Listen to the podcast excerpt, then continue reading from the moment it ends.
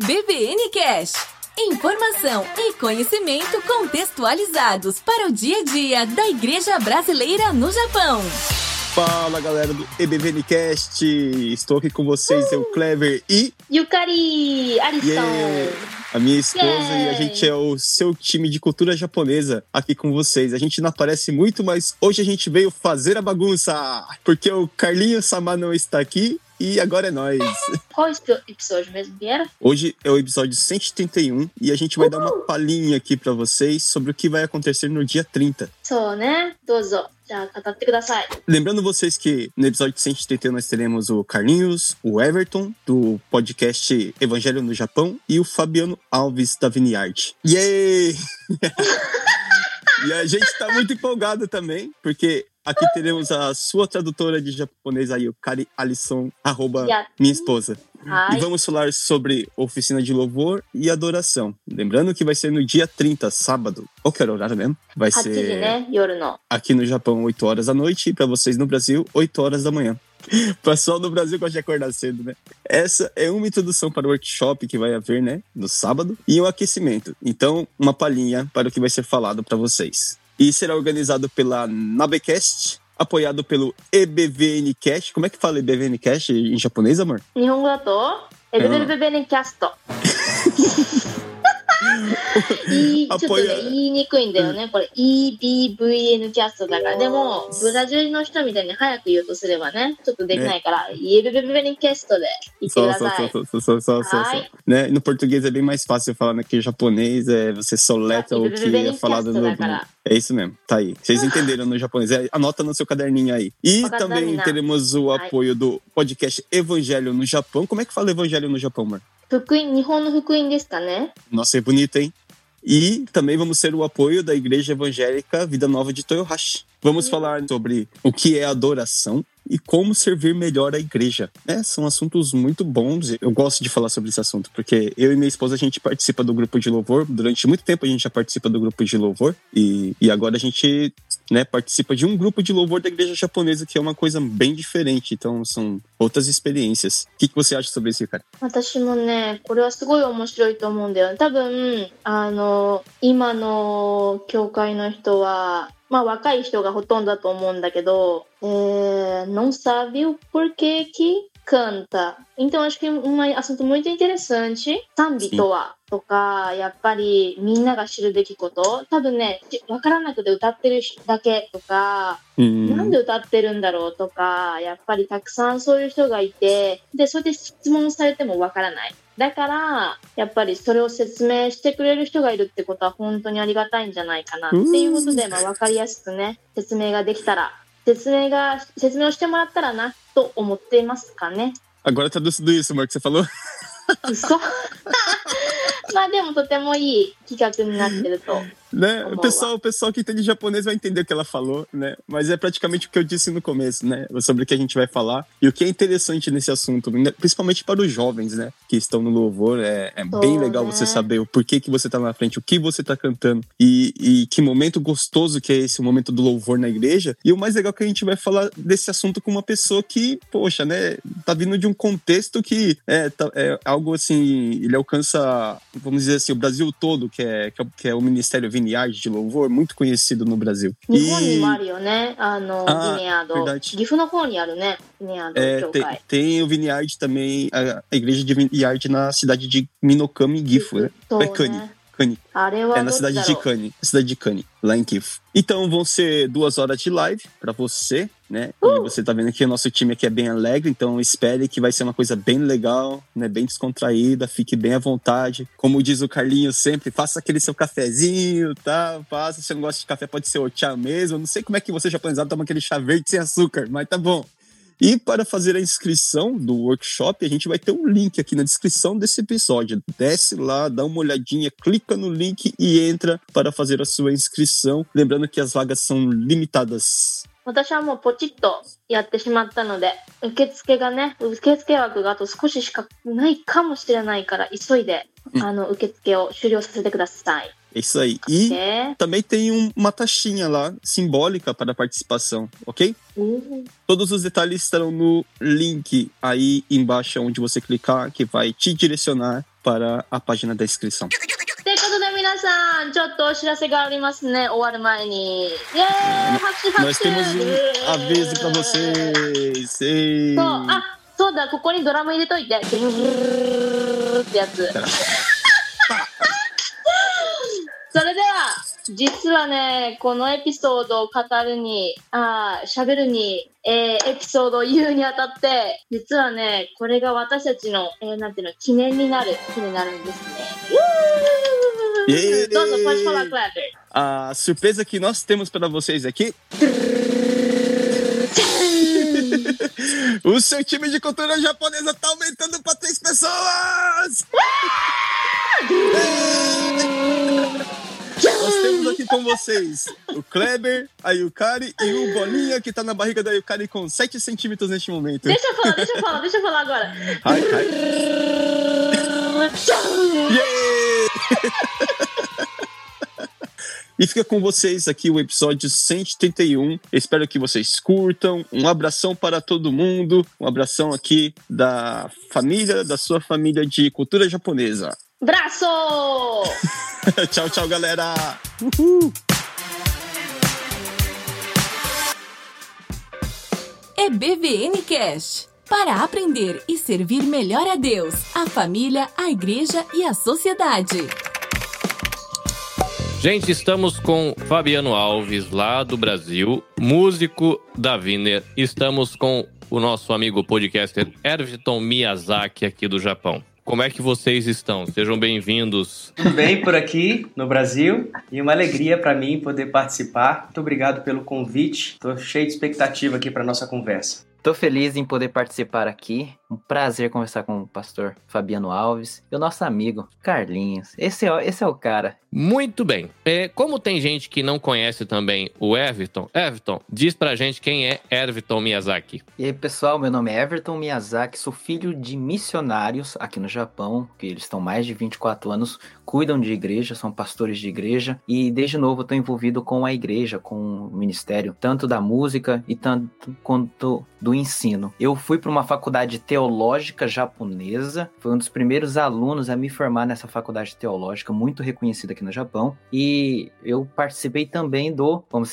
dizer assim, da vida comunitária da igreja japonesa também, convivendo com japoneses, pregando em japoneses, e hoje eu estou aqui na igreja ajudando, onde meu pai é o pastor, com ensino e também ajudando um pouco na música. Fabiano Alves, músico, pastor, enfim, vou pedir por gentileza para você se apresentar. Eu sei que você tem família, tem ministério, tem carinho pela arte, tem um montão de coisa aí. Faz aí um panorama de quem é Fabiano Alves para eventualmente quem não lhe conheça. Certo. Bom, meu nome é Fabiano, sou casado com a Tânia, pai de duas meninas. Fui missionário também, assim como os pais do Everton, né? É, estive na África um tempo, Europa também, isso quando era um pouco mais jovem do que ainda sou jovem, né? Tenho 42 anos e depois me tornei pastor. E hoje, já quase 20 anos, 19 anos, eu estou é, aqui na Igreja Vineyard em Piratininga, é, interior do estado de São Paulo. É a primeira igreja Vineyard, ela tem já 30 anos de história. É a primeira igreja Vineyard plantada no Brasil,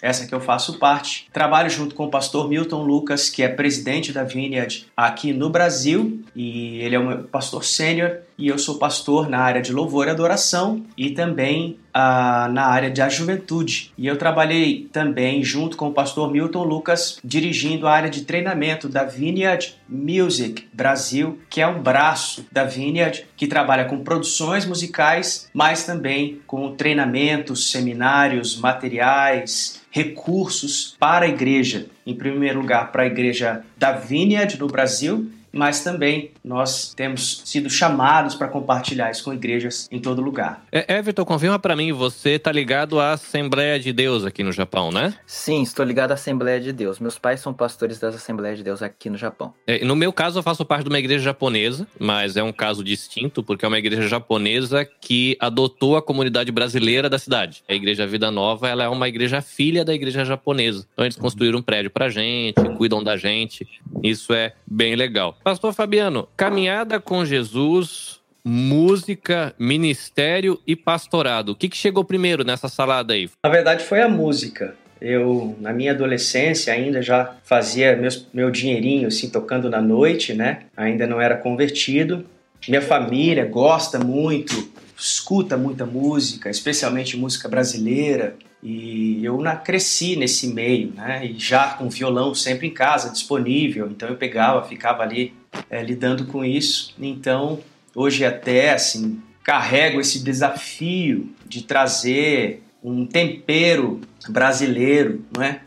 E também construir aqui dentro da, do Brasil uma música da Vineyard que tem essa identidade por causa da minha história também. Sou mineiro do estado de Minas Gerais, que também tem uma musicalidade muito linda, muito bonita. Então é isso, foi a música que me converti depois aos 17 anos. E aos 19 anos eu já me ingressei numa agência missionária e comecei muito cedo. A sua formação em música é vamos dizer assim, foi formado na raça ou você chegou a fazer escola de música, teve uma parte mais acadêmica? Como é que foi a parte da música com você? Sim, na maioria dos estudos foram com professores particulares. Eu não estudei em nenhuma escola, assim, instituto, alguma coisa, ou um conservatório, né? Mas eu fiz muitas aulas particulares com professores ao longo da, da minha caminhada toda e muita coisa eu aprendi sozinho, né? Agora, no que diz respeito à música na igreja, no início foi bastante uh, aquela escola da vida mesmo, né? Batendo a cabeça, errando, descobrindo o que dá certo, o que dá errado. Ah, uma das coisas que acontece muito na igreja são que a maioria dos músicos, em alguns lugares, principalmente no que no contexto das igrejas brasileiras no Japão, é a simplicidade dos músicos. Eles são músicos ainda iniciando é, a sua vida musical, então tocam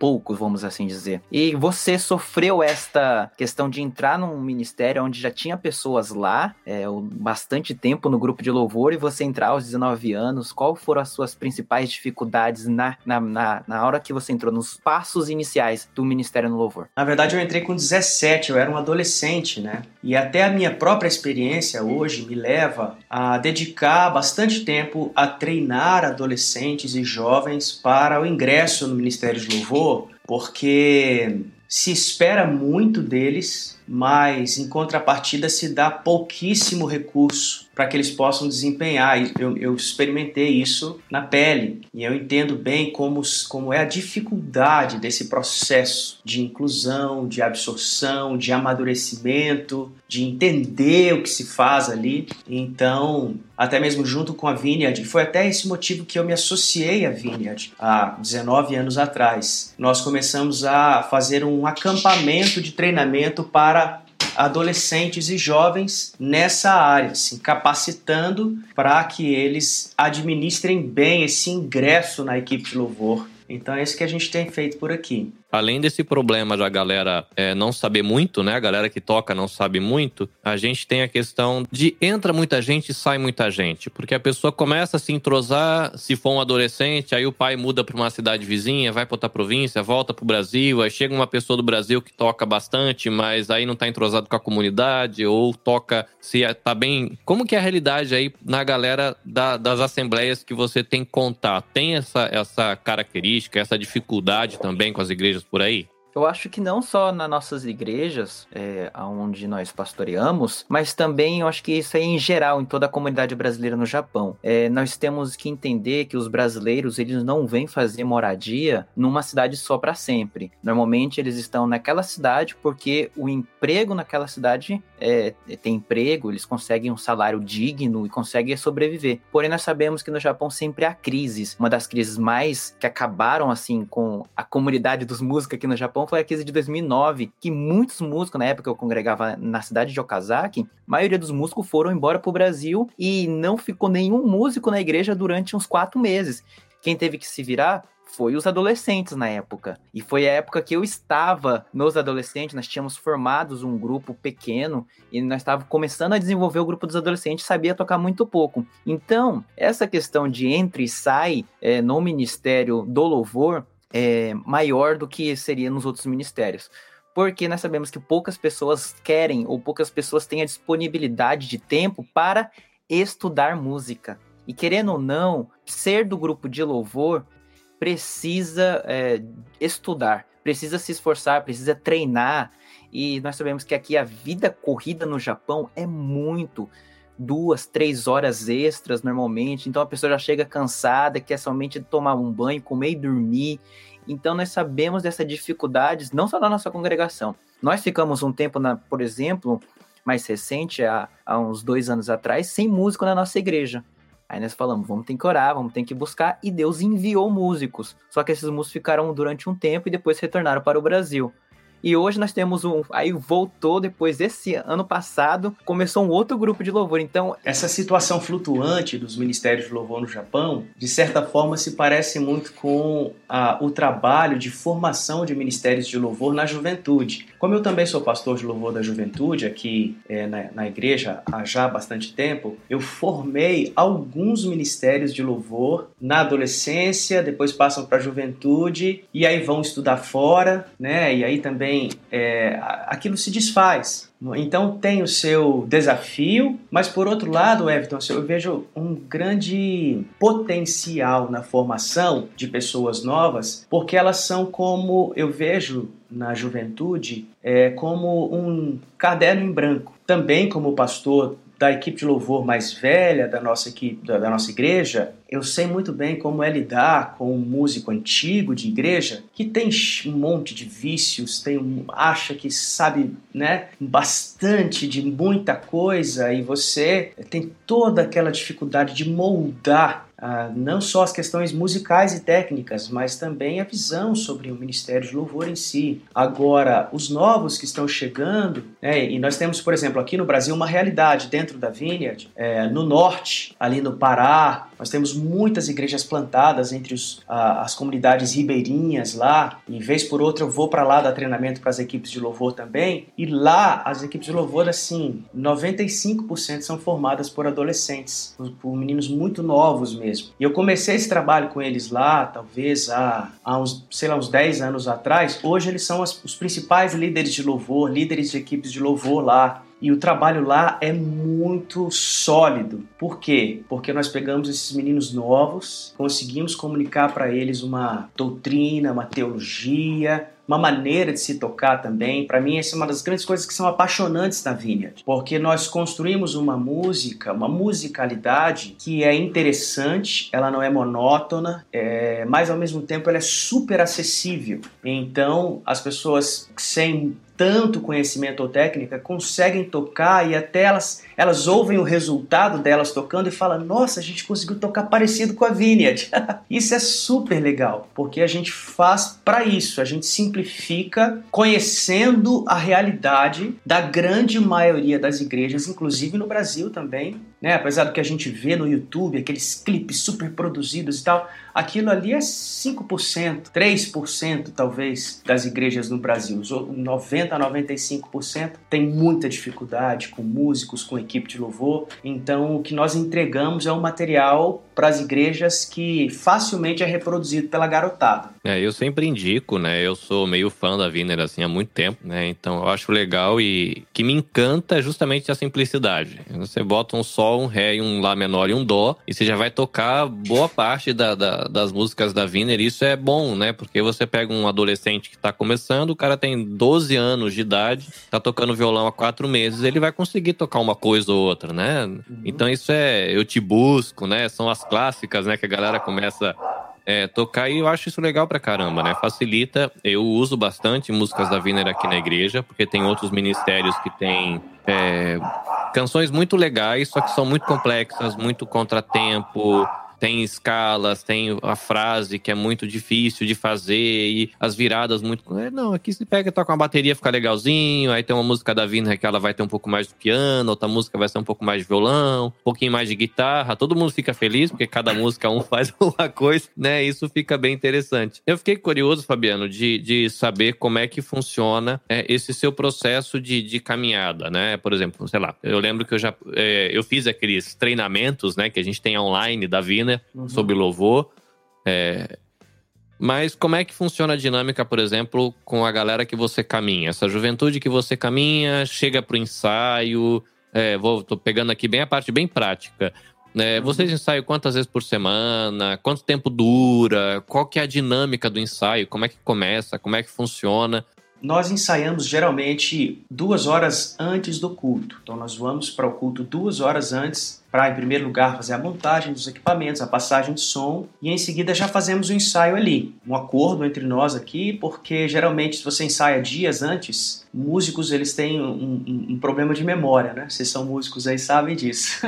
é difícil de lembrar o que ele ensaiou duas horas antes, imagina dois dias antes. Então a gente ensaia pertinho do culto, e para isso nós temos o hábito de enviar o repertório para os músicos uh, cinco dias antes. Por exemplo, se o culto é no domingo, terça, mais tardar quarta-feira, nós enviamos ao repertório, enviamos é, os tons que nós vamos tocar as músicas, é, enviamos é, links com a, a, referência, o arranjo que nós vamos usar, né, para que as pessoas possam tirar. Então, é, o máximo de informação, cifras, o máximo de informação nós damos para os músicos, para que ele chegue para o ensaio o mais pronto possível, né? Porque a gente sempre repete que ensaio não é para se aprender as coisas. O ensaio é para nós juntarmos tudo que cada um aprendeu em casa. Então aí, na hora do ensaio, a gente arruma tudo. É, o meu investimento pessoal geralmente é em duas pessoas em cada equipe, porque nós temos bastante equipes na nossa igreja, né? São, por exemplo, no culto de domingo, que são os adultos, temos quatro equipes, uma para cada fim de semana do mês, e no grupo dos jovens e adolescentes nós temos temos duas equipes que se revezam a cada 15 dias. Cada equipe tem um líder de louvor, um ministro de louvor, que é o líder da equipe toda, e tem um, um diretor musical, que é talvez uma pessoa, um músico mais experiente, que ajuda nessas definições, dando a última palavra em termos técnicos. Então, o meu investimento pessoal maior é nesse grupo mais seleto de pessoas que vão reproduzir esses princípios, essa liderança a cada fim de semana semana nos ensaios ali. E o que, que eu faço? Eu não tenho uma equipe que eu lidero louvor na igreja, mas eu faço, eu vou passando em todas as equipes. Então, uma vez por mês eu toco com uma equipe. E quando eu toco com aquela equipe, a ideia é que eu esteja com eles, ouça os desafios deles, também modele de certa forma, né? Na Vineyard a gente fala muito sobre isso, que o ministério ele é transmitido através de você modelar, né? Você trazer a pessoa que você está treinando para o seu lado, para em primeiro lugar ela ver como você faz, depois você libera essa pessoa para fazer do seu lado, sob a sua supervisão, e depois você libera aquela pessoa para fazer sozinha. Bem parecido com o treinamento dos discípulos nos evangelhos, né? Então, basicamente esses são os nossos processos e periodicamente nós temos um seminário de treinamento, como esse que nós vamos fazer aí no Japão.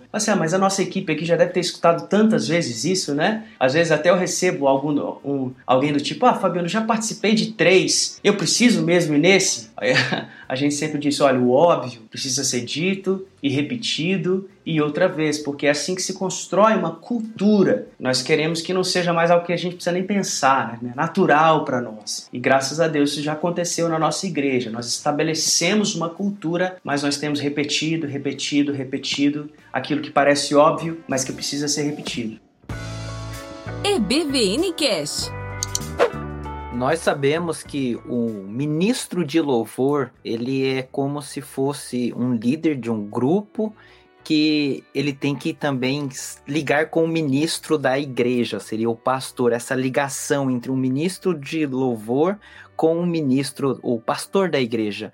Como é que vocês fazem esse, como posso dizer, essa ponte para um ministério ou outro, porque nós sabemos que um pastor está pregando, ele precisa também que o, o louvor prepare o caminho, assim como João Batista preparou o caminho para Jesus Cristo, eu acho que parecido com o ministro, o ministério de louvor também tem a sua potência, o seu, a sua potência dentro da igreja, mas também tem que fazer essa ponte com a pregação. Como que vocês fazem isso? Porque às vezes, nossa, o pastor não gosta que eu toque aquele hino, não gosta que toque isso, ou o pastor me, me pede, ou o pastor impede o grupo de louvor a crescer. Essas, essas coisas que acontecem, como é que vocês fazem esta ponte? É um relacionamento fundamental esse entre pastor e ministro de louvor. A gente dá muita ênfase a isso, né? E como todo relacionamento é um caminho de mão dupla. Eu acho que em primeiro lugar, por exemplo, precisa haver dos pastores um investimento no relacionamento em primeiro lugar com seus ministros de louvor, porque assim os pastores podem adquirir admiração, confiança. Existe muita falta de compreensão às vezes do lado da equipe de louvor e dos ministros de louvor para com os pastores ou a liderança da igreja por simples falta de conhecimento, de aproximação, de compreensão. Então eu acho que esse relacionamento, em primeiro lugar, que não tem a ver com cobrança, com liderança, com supervisão, mas é um relacionamento pessoal, faz muita diferença. No caso aqui, por exemplo, eu e o pastor Milton, que é o meu pastor sênior, nós temos um excelente relacionamento há muitos anos. Somos grandes amigos. Então isso para nós, assim, é, é muito importante. Então, assim, como disse, uma via de mão dupla. Em primeiro lugar, cabe ao pastor, aos pastores, a aproximarem-se dos seus ministros de louvor, é, em primeiro lugar, para um relacionamento, né? Porque é aquilo que a gente sempre fala, do dos depósitos emocionais, para que você um dia possa cobrar alguma coisa do tipo, né? Se o relacionamento fica só em termos de cobrança ou supervisão, isso se desgasta muito. É o que nós vimos muito em igrejas aqui no Brasil. Relacionamentos desgastados entre pastores e ministros de louvor nas igrejas. Só que do lado do ministro de louvor, é claro, também precisa haver tanto investimento relacional quanto ah, uma compreensão de que o grande líder da adoração da igreja, na verdade, é o pastor, né? Então, nós precisamos muito nos aproximarmos, conhecermos o coração do nosso pastor e escutarmos o que Deus está, em primeiro lugar, em primeira mão, talvez, não é? compartilhando com ele a respeito não só da igreja como um todo, mas daquele culto. Então, nós temos o hábito aqui, por exemplo, o ministro de louvor tem que entregar a lista terça ou quarta, como eu disse. Né? Então, geralmente, na segunda-feira, ele liga para o pastor, fala, pastor, quais são os sentimentos do senhor para o culto desse próximo domingo? Né? Existe um tema para mensagem ou pregação, é, de repente acontece muito do pastor, inclusive, já passar o texto bíblico para o líder de louvor, ele vai meditar naquele texto, né? E a partir daquela meditação, da conversa que ele teve com o pastor, é que ele vai elaborar a lista de músicas, né? Porque nós acreditamos assim que se o pastor tem um coração inclinado numa direção, numa temática, por exemplo, naquele domingo vai se falar sobre a santidade de Deus. Né? Então, se o ministro de louvor ele navega nessa onda, faz uma seleção de músicas que vai contribuir com essa temática, é óbvio, o culto vai construir raízes profundas não é? Então, toda essa temática sobre a santidade de Deus será cantada, será orada, será pregada, e as pessoas sairão do culto com uma experiência bem completa a respeito daquele tema que possivelmente nós cremos Deus estava falando com o nosso pastor, então era algo de fato que Deus queria fazer naquele domingo. É engraçado é, falar isso, né? Engraçado no sentido é triste, né? Mas é importante a gente falar isso porque às vezes existe uma queda de braço, né? Entre o cara da música e o pastor, né? Ainda mais se, se a gente pegar o cenário, né, que o Everton falou, até você trouxe sobre a questão de liderança de juventude, o que a gente experimenta com esse entra e sai de gente. Você tem um pastor, às vezes, que fez quatro, cinco anos de estudo teológico para poder exercer o seu ministério, tem às vezes 10, 15 anos de experiência na caminhada, e você tem o um microfone na mão de um guri que é convertido há dois anos, toca violão há três meses e foi consagrado ao ministério há 15 dias,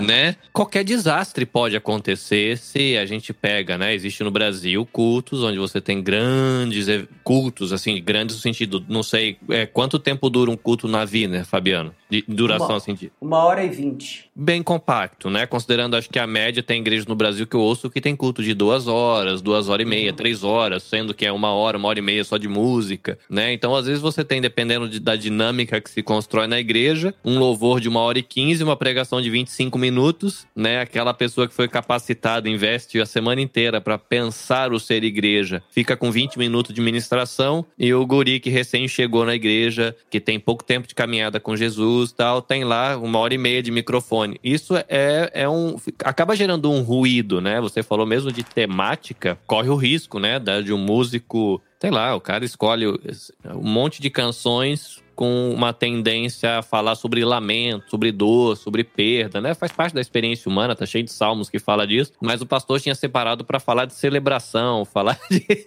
Aí fica aquele aquele culto todo torto, né, que você fica depois o pastor tem que fazer uma manobra, né, para conseguir chegar no tema, né? Bem complicado isso. Isso traz assim à tona a importância e o valor ter eh, nas igrejas, isso, por exemplo, nos Estados Unidos é uma cultura muito forte. Ter um pastor de louvor contratado. Tenho conversado algumas vezes aqui com alguns amigos pastores no Brasil a respeito disso, porque por, exatamente porque você ah, aquilo que você disse, Carlos, os nossos cultos modernos, não é? Na liturgia dos nossos cultos modernos, existe um grande espaço para os períodos de louvor que não pode ser preenchido por pessoas tão despreparadas assim. Por exemplo, quando eu fiz teologia, eu nem tinha tantas ambições ao ministério pastoral em si, mas eu queria muito mais ter mais respaldo, bagagem bíblica e teológica para liderar louvor, né? para escolher canções, para escrever canções também, inclusive. Mas aí depois acabei me tornando pastor. Então eu acredito muito no investimento e preparação daquele para quem a igreja está entregando o microfone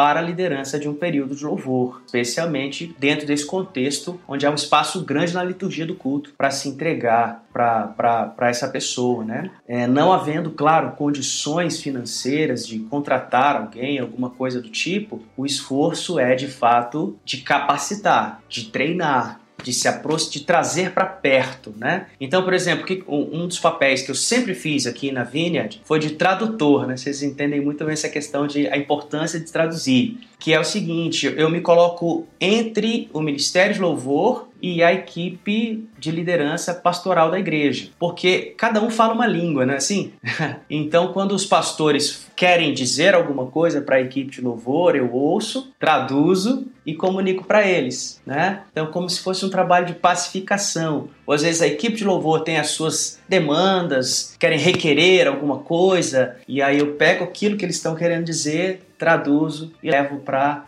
para a equipe pastoral. Então essa pacificação, esse meio de campo aí tem sido também super importante aqui na nossa igreja. Como você se descobrir? Será que eu sou do ministério de louvor? Eu sou chamado para ser ministro de louvor? Ou eu sou chamado para uma outra área dentro da igreja? É, você já viu muitos conflitos de muitos jovens saber o que quer fazer, provavelmente. Então, conte-nos um pouco dessa experiência que você também tem como líder de muitas pessoas. Bom, Everton, antes mesmo de responder a sua pergunta, se você me permite, eu queria falar alguma coisa sobre esse, essa dualidade entre teologia e a galera do louvor e da adoração e tal. Então eu, eu, escuto muito podcast aqui no Brasil e às vezes eu vejo assim, a galera da teologia fazendo pouco caso, diminuindo o trabalho do louvor das pessoas, né? É, e colocando no pedestal a reflexão teológica, doutrinária, porque isso sim é o importante, é o sólido, e essa galera do louvor só faz, é, só quer saber de holofote e tal, não sei o quê. Né? E por outro lado, o pessoal do louvor também falando é, da frieza, né? da, do estudo e tal, e falando da experiência sensorial, da importância disso, e rejeitando essa, sabe, eu, eu vejo a, gente perde tanto tempo com essa dualidade, não é? Essa briga que não vai ter fim nunca, né? E que só para mim é um desserviço à igreja. E eu acho que é, nós realmente precisávamos mais de pessoas que são doutrinária e teologicamente preparadas, mas abertas a questão sensorial, experiencial e do louvor e da adoração também. Eu passei por um dilema assim, muito parecido há um tempo atrás, né? É, quando, quando a Vineyard começou a fazer muito assim, entre aspas, sucesso aqui no Brasil, né? Nós realmente assim é, é, ganhamos disco de ouro, disco de platina, e aí muita gente começou a convidar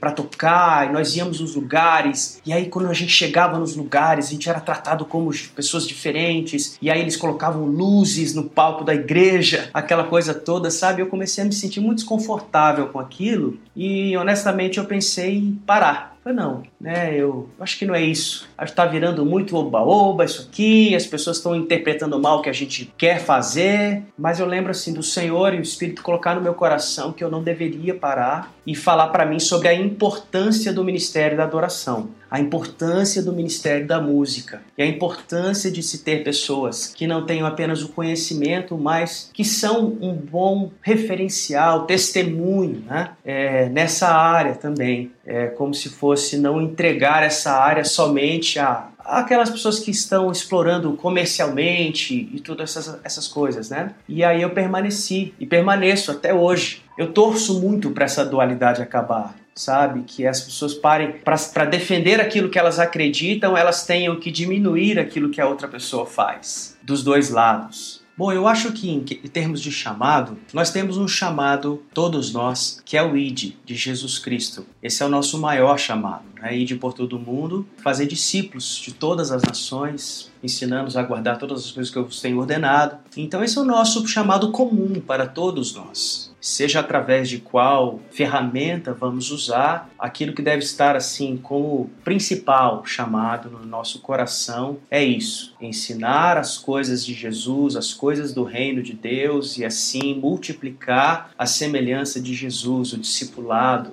no mundo. E um outro chamado para mim que é muito claro é o amor à igreja do Senhor Jesus. E eu acho que a partir desse amor à igreja do Senhor Jesus, que Jesus se sacrificou e morreu por ela e dividiu conosco esse amor por ela, a partir desse amor, então, nós nos colocamos a serviço dessa comunidade, dessa igreja. E cada comunidade, então, tem as suas necessidades. Talvez você esteja numa igreja que a música não é a maior necessidade, a ferramenta principal naquele momento. E você, então, não vai ser útil? Eu me lembro no período da minha vida que eu tive um problema seríssimo na, seríssimo na minha voz. Foram quase quatro anos sem cantar. Isso é recente, não faz muito tempo assim e talvez uns oito anos, seis anos atrás, sete anos atrás. E eu me lembro que eu lutei, lutei, lutei contra médicos e um monte de coisa até chegar ao ponto de falar assim, Senhor, ok, eu não canto, não posso cantar, mas o que, que eu posso fazer? Tem tanta coisa que eu posso fazer para servir o Seu reino. E foi aí que eu fui ainda me, espe me especializar ainda mais no aprendizado, no conhecimento, na teologia, fiz outros cursos, fiz uma pós-graduação e tal. Eu acredito que os chamados parte desse princípio Fazemos discípulos e amamos a igreja e estamos à disposição da igreja para servi-la em todas as suas necessidades. Né? Desde ser professor de escola infantil, né? quando eu estou ensinando para as crianças, eu estou cumprindo meu chamado. Quando eu estou, né? por quê? Porque o chamado é fazer discípulos. Então, aí tem uma outra parte disso que é eu acredito que nós descobrimos a nossa vocação à medida que nós trabalhamos. Eu acho que é no exercício, como o Everton estava falando aqui agora há pouco, né? Ele começou a dar aula e de repente descobriu dentro de si uma paixão, um significado. Uma vez um pastor é, muito experiente, amigo meu, porque também na minha época de missionário eu fazia mil coisas. E tem até uma questão, um ponto interessante, antes que eu me esqueça, sou bem esquecido. Quando eu estava na, na missão, nessa organização missionária, eu era muito novo, muito apaixonado por Jesus e pela missão. E eu queria fazer tudo, né? Mas uma coisa que eu era muito apaixonado era evangelismo de rua, escola, praça pública. Então, assim, eu me dedicava muito a isso. Sempre queria ser aquele, aquele que ia pregar na praça, aquele que ia pregar na rua. Quando nós íamos em equipes, o líder da equipe falava: Quem quer pregar hoje? Eu sempre levantava a mão. Até que chegou um dia que ele falava assim: Quem, Alguém quer pregar hoje, a não ser o Fabiano? E eu, aí eu me lembro que nesse processo de grande paixão pela missão, Deus colocou no meu coração a questão da música. E eu me lembro que num determinado momento eu passei numa crise muito grande com isso. E nas minhas orações, também na missão, eu ia tocar na rua, aquela coisa toda. Ou seja, eu estava fazendo. Eu acho que é fazendo que a gente descobre. Tem muita gente esperando descobrir para começar a fazer, né? Mas assim, a gente se coloca a serviço. O que é que precisa? Ah, precisa disso na igreja? Eu vou fazer precisa daquilo, eu vou fazer. E à medida que a gente faz, a gente descobre. Eu estava fazendo isso, mas fazendo isso e desenvolvendo um relacionamento pessoal com Deus, de aprender a ouvir a sua voz, e essa é uma das grandes é, é, heranças que eu tenho da agência missionária que eu trabalhei nessa época, que foi a Jocum, que me incentivava muito a me relacionar com Deus e ouvir a voz de Deus. Então, eu creio ter ouvido Deus falar comigo que era na música talvez o centro das coisas ministeriais na minha vida. E até me lembro, eu estava falando de um pastor experiente que um dia disse para mim, eu perguntei para ele, pastor, como é que eu consigo descobrir? Eu faço tanta coisa e o que, que é os que é a minha vocação, meu chamado? Ele falou, Fabiano, presta atenção naquilo que você faz e que as pessoas reconhecem como algo que Deus realmente está usando você e elas dão retorno disso para você. Aí eu comecei a prestar atenção. Então, geralmente, depois que eu liderava um período de louvor, acontecia de alguém vir e dizer: Fabiano, nossa, como Deus te usou naquele momento para falar comigo e, esse, esse, tipo de coisa. Eu comecei a, a olhar e, e, e tentar perceber isso. E aí um dia, como eu disse, eu senti Deus falar meu coração, no auge da minha carreira missionária, Fabiano, é a música. E eu fiquei em crise. Porque para mim também naquela época a música era coisa de quem queria aparecer, música era coisa de é, da pessoa que não gosta de trabalhar, só quer ir lá ensaiar e tocar. Eu, né, eu queria fazer as coisas assim onde e, e aquela coisa também, Ministério Louvor todo mundo quer, né? E aí eu ficava, eu falei, dizia Deus, mas tem fila para fazer isso né? Agora, quem quer ir lá pregar na rua, quem quer ir lá. É... a gente tinha um trabalho de evangelismo na época em Belo Horizonte, no, numa rua de prostituição. Falei, Deus, quem quer ir lá evangelizar aquelas pessoas que estão lá agora? Quem quer fazer essas coisas? Só quer que eu me dedique à música? E eu fiquei em crise. E Deus falou assim: É, você não vai entender agora, mas eu quero sua obediência agora. E aí eu me submeti, isso eu tinha, sei lá, 21 anos, 22 anos, e hoje eu entendo. É, hoje eu entendo aquilo que Deus estava fazendo na minha vida lá atrás. Então acho que é tudo isso, Everton. Eu não sei se fez sentido. É, é o chamado maior de Deus para nós. É a prática e o serviço, e na medida que nós praticamos e servimos, nós descobrimos também. Mas é também um relacionamento pessoal com Jesus, onde você ouve a voz dele e segue o caminho que ele aponta. Muito bem. Everton Miyazaki, Fala pra gente um pouquinho da proposta do que é o Evangelho no Japão e onde o povo te encontra. O podcast Evangelho no Japão foi criado primeiramente para ajudar minha comunidade. Primeiramente comecei a falar sobre os estudos que eu dava na Escola Bíblica Dominical. Estaremos voltando a postar os estudos porque essa semana, amanhã mesmo, começa uma nova revista e nós vamos estar falando sobre esse tema. E é uma coisa que eu quero compartilhar com a comunidade japonesa é, brasileira que vive aqui no Japão. Então o podcast Evangelho no Japão foi feito para a comunidade brasileira nós sabemos que o grande mestre, o cara que começou a fazer tudo isso, não fui eu, foi você.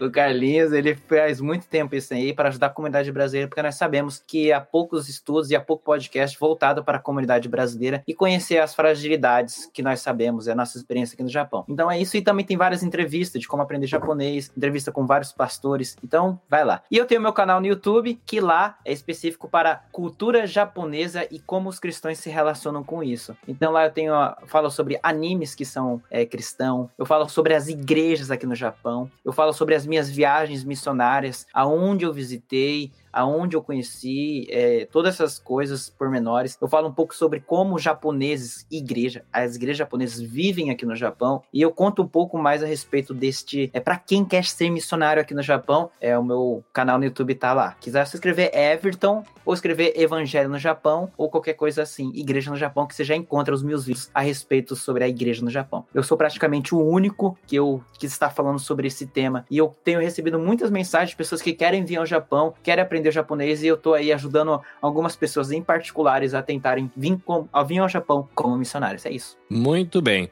A gente está fazendo aqui uma gravação crossover, que vocês perceberam que o Everton ele tinha liberdade de fazer pergunta tal, que a gente está aqui como co-host, né? Ele está aqui na minha casa, mas ele é a visita que pode ficar de chinelo e abrir a geladeira, né? Então. Ou é, de meia, né? todo o material depois vai lá pro podcast dele também para ele usar como ele achar mais conveniente. O EBVNcast também foi um podcast que começou para servir a minha comunidade. Hoje ele passeia em algumas comunidades ao Japão, não tem um grande alcance não, mas ele fala também de teologia com, com uma apostilinha e tem esses espaços que eu chamo de Casa Aberta, né? Que é a série Casa Aberta, onde eu recebo visita para bater papo. É uma curiosidade, né? O EBVNcast ele tem um pouquinho mais de dois anos, tô com Talvez esse aqui episódio vai ser por volta do episódio 140. E por conta dele nasceu a, a empresa que eu tô fundando, né? Que é a Nabecast. Agora eu tenho uma família de podcasts aqui, tem, tem bastante coisa legal. Algumas coisas cristãs, outras não, né? Mas que tem toda a relação com direitos humanos, com educação, uma galera que tem produzido, né? O Instituto Maria da Penha, grupos de pesquisas de faculdade. Tem um que você talvez vá gostar de ouvir, que deve retomar esse ano, que é o Geek História. Ele fala sobre, ele ensina história a partir de cultura pop, rock and roll e revista em quadrinhos. Muito massa, muito legal. Bem a sua pegada lá, igual ao seu canal. Fabiano Alves, quem quer te encontrar, conhecer teu trabalho, conhecer tua igreja, ouvir tuas músicas, comprar teu álbum e passar na sua casa tomar café, como é que faz? Rapaz, é assim, acho que no Instagram, o meu, o, o meu Instagram é PR de pastor, né? Fabiano Alves arroba PR Fabiano Alves. E eu tenho um canal no YouTube também, onde eu compartilho algumas coisas de treinamento. Eu tenho, por exemplo, um, um estudo lá sobre construindo cultura de adoração na igreja. Eu acho que é bem pertinente. Se quem está assistindo a gente aqui quiser assistir, é gratuito. Está lá no meu, meu canal do YouTube. Eu dei um treinamento certa vez também sobre liderar louvor em pequenos grupos, que é a nossa igreja que funciona em pequenos grupos. Então eu fiz para a nossa igreja aqui também, mas acabou ficando disponível lá. Então é isso. O meu canal de YouTube tem um pouco de música, um pouco de conteúdo, mas eu não consigo me dedicar muito a isso por causa do tamanho da demanda das coisas da Vineyard as, as coisas acabam saindo mais. Então, as coisas da Vineyard são muito mais fáceis de encontrar, né? Você coloca por Vineyard Brasil, você vai encontrar as músicas e as coisas todas lá. E a nossa igreja Vineyard Piratininga, que também está no YouTube, também está no Instagram e é só pesquisar por lá. Vai ver os nossos cultos, transmitimos ao vivo, todos os nossos cultos ficam registrados lá, os cultos da juventude, os cultos da, da nossa igreja no domingo também. Maravilha. Gente, se você quiser acompanhar o que a gente tem feito no EBVNcast, arroba ebvn.cast no Instagram, ebvncast.com o site, ebvncast no Facebook. E se você quiser participar do workshop online com tradução para japonês com o pastor Fabiano, é, se você estiver assistindo no Facebook, dá uma olhada aí nos comentários, no YouTube também, eu deixei. Você entra, faz a sua inscrição, qualquer coisa lá tem o um número de telefone, e-mail para você tirar dúvida. E dia 30 a gente vai estar com o pastor Fabiano, sábado à noite para gente, café da manhã para ele, e a gente vai ter duas horas acompanhado dos meus amigos aqui do Japão. É, se tudo correr bem, a gente vai ter gente da África, a gente deve ter gente de alguns outros cantos do mundo aí, do Nepal, talvez tenha uma, uma jovem nepalesa que fala português que vai estar com a gente também. Então acho que vai ser um encontro legal. É, o pessoal quer ouvir um pouco que o pastor Fabiano tem para compartilhar e a gente vai tentar aí descobrir por que é, afinal de contas, que a gente crente gosta tanto de cantar, para que que a gente canta, o que que é esse negócio chamado adoração, se é de comer, se é de só de cantar mesmo e, e a gente vai pegar algumas dicas práticas que o pastor Fabiano está preparando um, esqueminha pergunta e resposta para você tirar sua dúvida que vai ser muito massa. Então vê se não perde, né? Não perca, né, o workshop com o pastor Fabiano, que acho que vai sair muita coisa boa de lá e esperança da gente fortalecer a amizade pastor Pastor, não, o Batera, o Márcio, já passou por aqui no BVNcast, tem dois episódios com ele, com quatro, quase quatro horas pendurado com ele na gravação, foi muito massa. Tem muita dica boa, procura aí no histórico do BVNcast que você vai encontrar o bate-papo com o Batera da Vina, companheiro do Fabiano. Everton, obrigado pelo teu carinho, tua confiança, é muito bom bater papo contigo. A gente não se encontrou pessoalmente ainda, só via internet, nem pode muito, né? O Japão tá entrando em estado de emergência de novo, não pode ficar aglomerando ninguém, então não pode nem ficar se encontrando, é só air touch no esquema da internet. Pastor Fabiano, obrigado pelo seu tempo, né? Manhã aí de, de Brasil, imagino que correria, mas obrigado pelo, pelas duas horas investidas aqui para bater um papo com a gente, na expectativa do nosso encontro no dia 30, para ver o que, que vai rolar de bom. Show, eu que agradeço, muito obrigado. Grande expectativa para o dia 30, é, acho que vai ser bênção, grande para todos. É isso, gente. Se você acompanha o Evangelho no Japão e está passando por aqui, obrigado pelo seu carinho. Abraço firme lá com, com o podcast do Everton. Se você me acompanha, dá uma passadinha lá no podcast do Everton, ouve, deixa um comentário, ele vai ficar contente. E passa lá nas mídias do Fabiano, diz eu vi, né? E deixa um abraço para ele lá que ele fica feliz. Até a próxima, gente. Foi bom ter você por aqui. Deus abençoe. Caris, shalom e até mais. Sayonara. Sayonara, verdade, ó.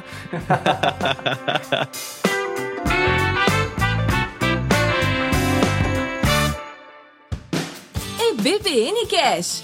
Informação e conhecimento contextualizados para o dia a dia da Igreja Brasileira no Japão. Coisa linda, estudante, mais um episódio do EBVNcast chegando ao fim. E aí, surpreso pela participação do nosso casal cultura japonesa? Espero que sim, uma surpresa boa aí também. Nós tivemos boas notícias, agora o casal não são mais dois, são três. São dois mais um. E aí, Kleber e o Kari, como foi a experiência de fazer gravação de podcast sozinho, sem eu atrapalhando tudo? Yeah, foi muito bom!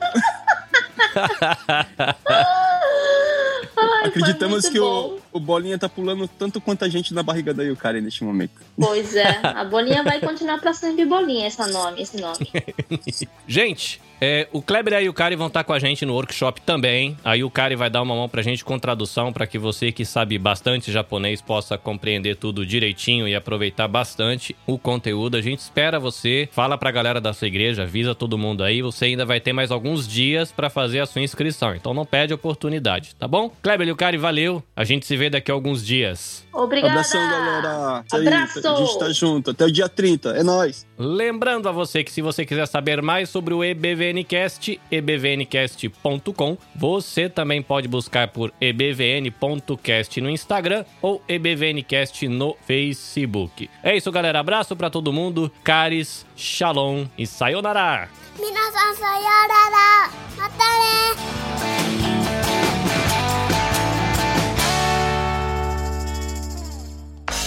Este episódio foi editado pelo Nabecast. Saiba mais em www.nabecast.jp. Nabecast, conectando pessoas, desenvolvendo amizades, construindo parcerias e compartilhando vida através de podcasts.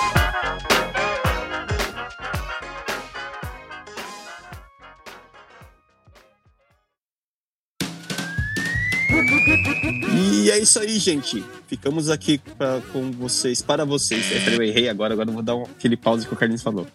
Tá, tá, tá, tá. Três, quatro, espaço. Hum. Então, gente, fica com vocês aqui. O episódio 100. Para, para, para, Kleber, para! Ai, parei, Que ri, círculo, vai! Ô, Um, louco, dois, três, vai! E fica com vocês aqui o episódio 100. Desculpa, véi! Amor, você tá no sai, amor. Tem vizinho.